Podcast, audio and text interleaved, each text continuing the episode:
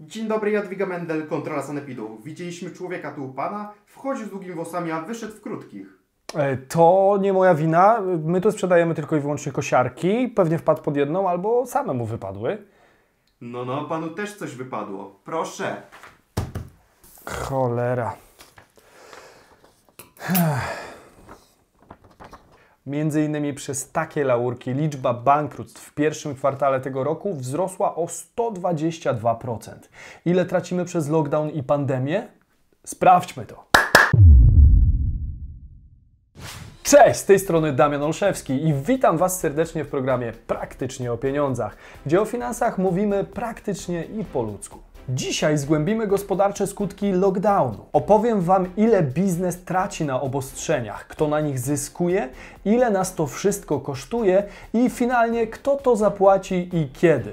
Zacznijmy od tego, czy lockdown jest w ogóle legalny. Tutaj trzeba powiedzieć stanowcze nie. Wprowadzanie restrykcji za pomocą rozporządzeń, a nie ustaw i stanu klęski żywiołowej jest nielegalne. Ponadto można interpretować je jako chęć uniknięcia przez rząd odpowiedzialności państwa i konieczności wypłacania odszkodowań zamykanym firmom. Obowiązek zadośćuczynienia biznesowi wynika bezpośrednio z prawa.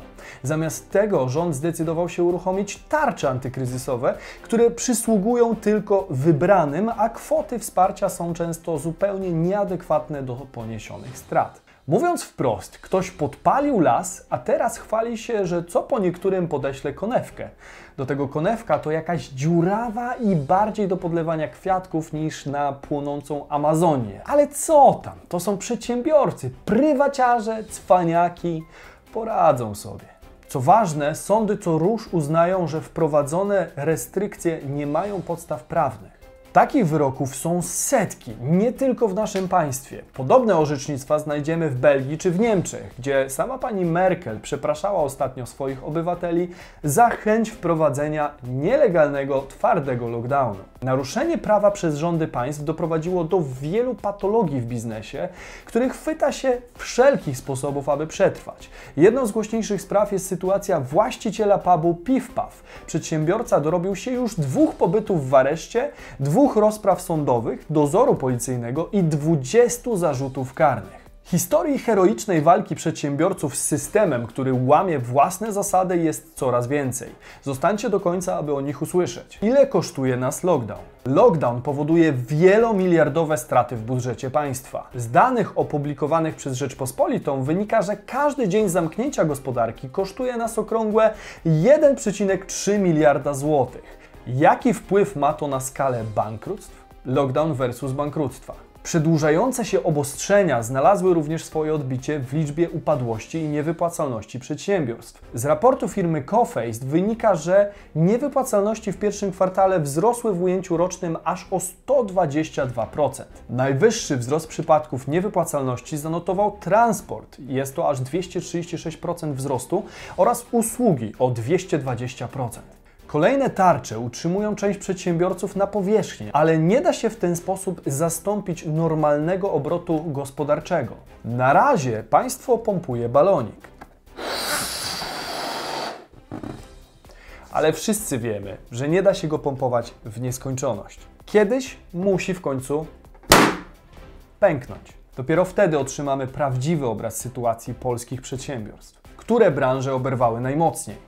Lockdown jest ciosem dla wielu branż i nie sposób ocenić skali wyrządzonych szkód.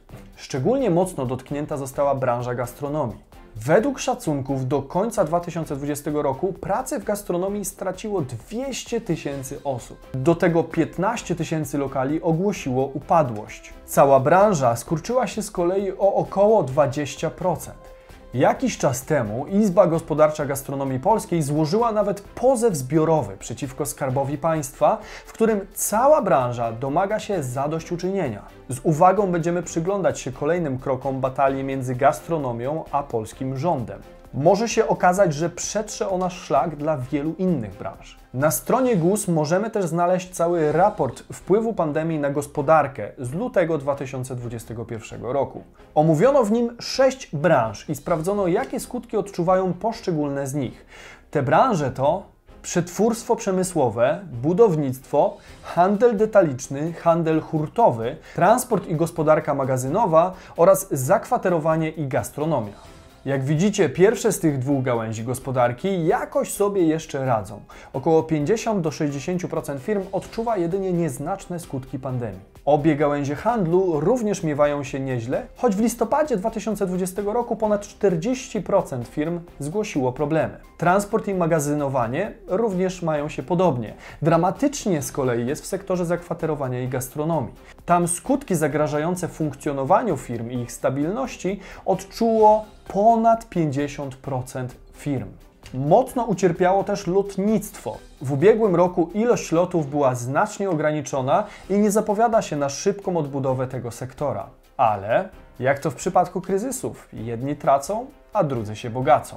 Mowa tutaj choćby o koncernach farmaceutycznych, które odnotowały spore wzrosty. Szczególnie, bo aż o ponad 700% zyskały akcje firmy Moderna, znanej ze swojej szczepionki. Kryzys to szansa nie tylko na zyski dla firm, ale również na liczne nadużycia pozycji, które pozostają w takiej sytuacji bardzo często niezauważone.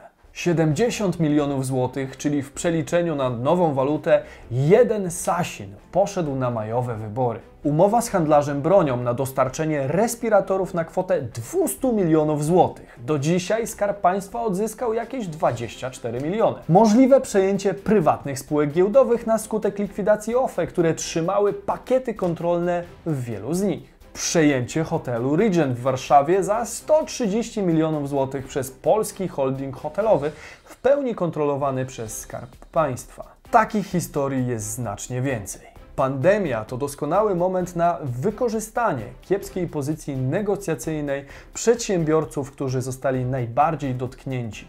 Obecnie restaurację o powierzchni 250 metrów w centrum Wrocławia można kupić już za 89 tysięcy złotych, a w Poznaniu na Starym Mieście za 100 tysięcy. W innych miastach także możemy natrafić na ciekawe okazje spowodowane wyprzedażą majątku przedsiębiorców, którym zabroniono prowadzenia biznesu. Co miało nas uratować? Tarcze antykryzysowe. Problem w tym, że tak wygląda obecnie gospodarka, a tak z kolei prezentuje się tarcza 1, 2, 3, 4, 5, 6, 7, 8, a teraz projektują właśnie dziewiątą.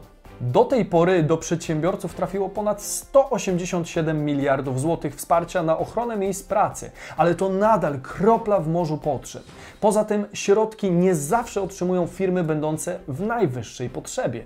Przykładem mogą być choćby niektórzy artyści, którzy zamiast 3 milionów z koncertów otrzymali na przykład parę milionów bez zagrania piosenki, czy choćby grupa Abstra, której wyniki finansowe spółki w końcu wyszły na plus dzięki otrzymanej dotacji na pół miliona złotych. Jak podkreślał pan Masny w wywiadzie, jakaś rekompensata za złe samopoczucie się należy, zwłaszcza branży internetowej, która przecież ucierpiała najbardziej na wizerunku przez pitolenie takich kocopołów, przez co po niektórych. Bo przecież nie przez zasięgi, które zwykle są o wiele lepsze ze względu na to, że wszyscy siedzą teraz w domach i oglądają choćby moje filmy. W tym samym czasie trwa wojna polsko-polska, gdzie po jednej stronie stoją chwytający się brzytwy przedsiębiorcy, a po drugiej sanepid i organy państwowe. Sanepid codziennie odwiedza ponad 1300 restauratorów, nakazując wstrzymanie usług i grożąc karami rzędu 30 tysięcy złotych czy odebraniem koncesji na alkohol. Pomimo, że wiemy, że takie praktyki w świetle prawa są po prostu nielegalne. Jak radzą sobie z tym przedsiębiorcy? Bywało lepiej, ale Polak potrafi. Prawdziwym symbolem walki z bezprawnym działaniem organów państwowych stał się właściciel pubu Piw Paw. Przedsiębiorca w trzecim kwartale 2019 roku miał przychody rzędu 3,7 miliona złotych. Trzeci kwartał 2020 przyniósł mu natomiast przychód rzędu 425 tysięcy złotych. Mówimy o 87% spadku przychodów przy utrzymaniu tego samego rzędu kosztów stałych. To się nazywa dramaturgia w reakcji na ten stan rzeczy próbował działać w ramach wprowadzonych obostrzeń, co róż zmieniając charakter swojej działalności. Od firmy szkoleniowej i muzeum kapsli poprzez basen piwny po świątynię latającego potwora spaghetti. To się nazywa kreatywność. Jednak nawet to nie wystarczyło. Codzienne wizyty kordonu policjantów, urzędników czy sanepidu, a później zarekwirowanie beczek z piwem i uniemożliwienie prowadzenia działalności metodami siłowymi, takie po prostu nazwijmy. Przedsiębiorcy szukają teraz wszelkich metod, aby móc utrzymać się na powierzchni. Powstają choćby związki wszystkiego. Trenerzy personalni i siłownie coraz częściej przygotowują nową kadrę olimpijczyków z Polskiego Związku Pływackiego, przeciągania liny czy szachistów. Szczególną popularnością cieszy się pływanie, gdzie Związek Pływacki ostatnio rozrósł się o kolejne kilkanaście tysięcy członków. Pomimo pandemii rośnie nam pokolenie niezwykle wysportowanych obywateli i brawo! Mediamarkt z kolei próbuje zmniejszać rozmiary swoich sklepów poniżej tych 2000 metrów, które są dość felerne do prowadzenia biznesu. Duka sprzedaje karmę dla psów, stając się tak choćby po troszku, sklepem zoologicznym. Pijalnia wódki i piwa zaprasza na szkolenia z BHP, na których pewnie nie trzeba być do końca trzeźwym. Komu jak komu, ale polskim przedsiębiorcom nigdy nie brakowało kreatywności. W tych trudnych dla biznesu czasach trzymajmy mocno za nich kciuki, bo od tej nierównej walki zależy przyszłość całej gospodarki w tym każdego z nas. Koniecznie wyślijcie ten film swojemu znajomemu przedsiębiorcy i udostępnijcie go dalej, aby inni też byli świadomi tego, co się dzieje. Subskrybujcie po więcej i obejrzyjcie kolejny film tutaj. Do zobaczenia. Cześć!